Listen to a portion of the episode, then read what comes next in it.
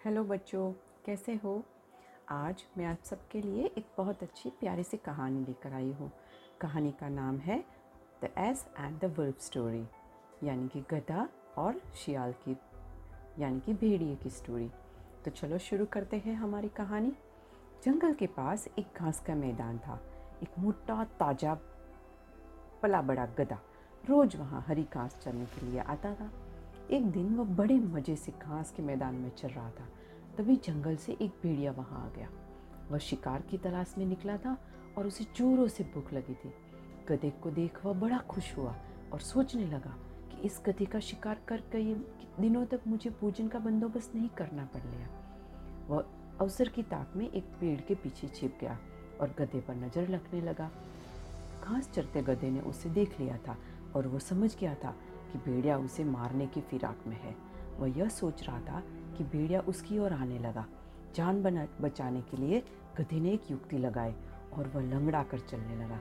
उसे यूँ लंगड़ा तर, कर चलते हुए देख भेड़िए ने पूछा, क्यों? क्या बात है? तुम यूँ लंगड़ा कर क्यों चल रहे हो? क्या बताऊँ भेड़िए भाई? मेरे पैर में कांटा चुप गया है, बड़ा दर्द हो रहा है, इसलिए यूँ लंगड़ा कर चल रहा हो।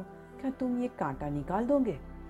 मैं भेड़िया जक्कित होकर बोला, मैं जानता हूँ भेड़िया भाई, तुम मुझे खाने के बारे में सोच रहे हो, मगर जब तुम मुझे खाओगे, तब ये कांटा तुम्हारे गले में अटक सकता है, इसलिए निकालना इसे ज़रूरी है।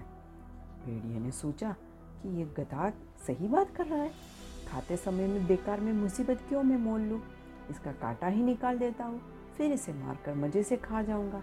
वह बोला, जरा दिखाओ तो तुम्हारा पैर तुम्हें कांटा कहाँ चुभा है?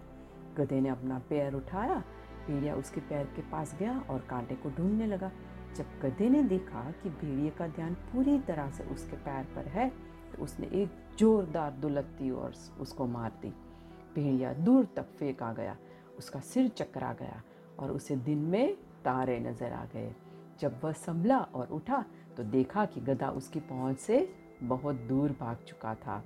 इस तरह अपनी सूझबूझ से गधे ने अपनी जान बचाई और भेड़िया सोचने लगा कि जो काम मेरा नहीं, बल्कि वैद का था, अर्थात कि कांटा निकालने का काम, उसे ठीक करने के चक्कर में मैंने लात खाई और अपने शिकार पे में हाथ धो बैठा।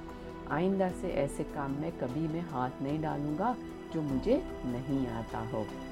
तो बच्चों, ये कहानी से हमें क्या सीख मिलती है?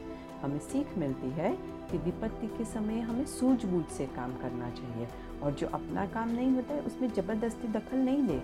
अन्यथा लेने के देने पड़ जाएँगे। तो यही थी बच्चों आज की कहानी। आशा रखती हूँ कि तुम्हें ये कहानी बहुत ही पसंद आ रही होगी।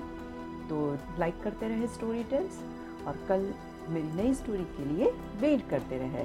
तो चलो फिर कल मिलते हैं। तब तक के लिए सबको good night good bye and do take care of yourself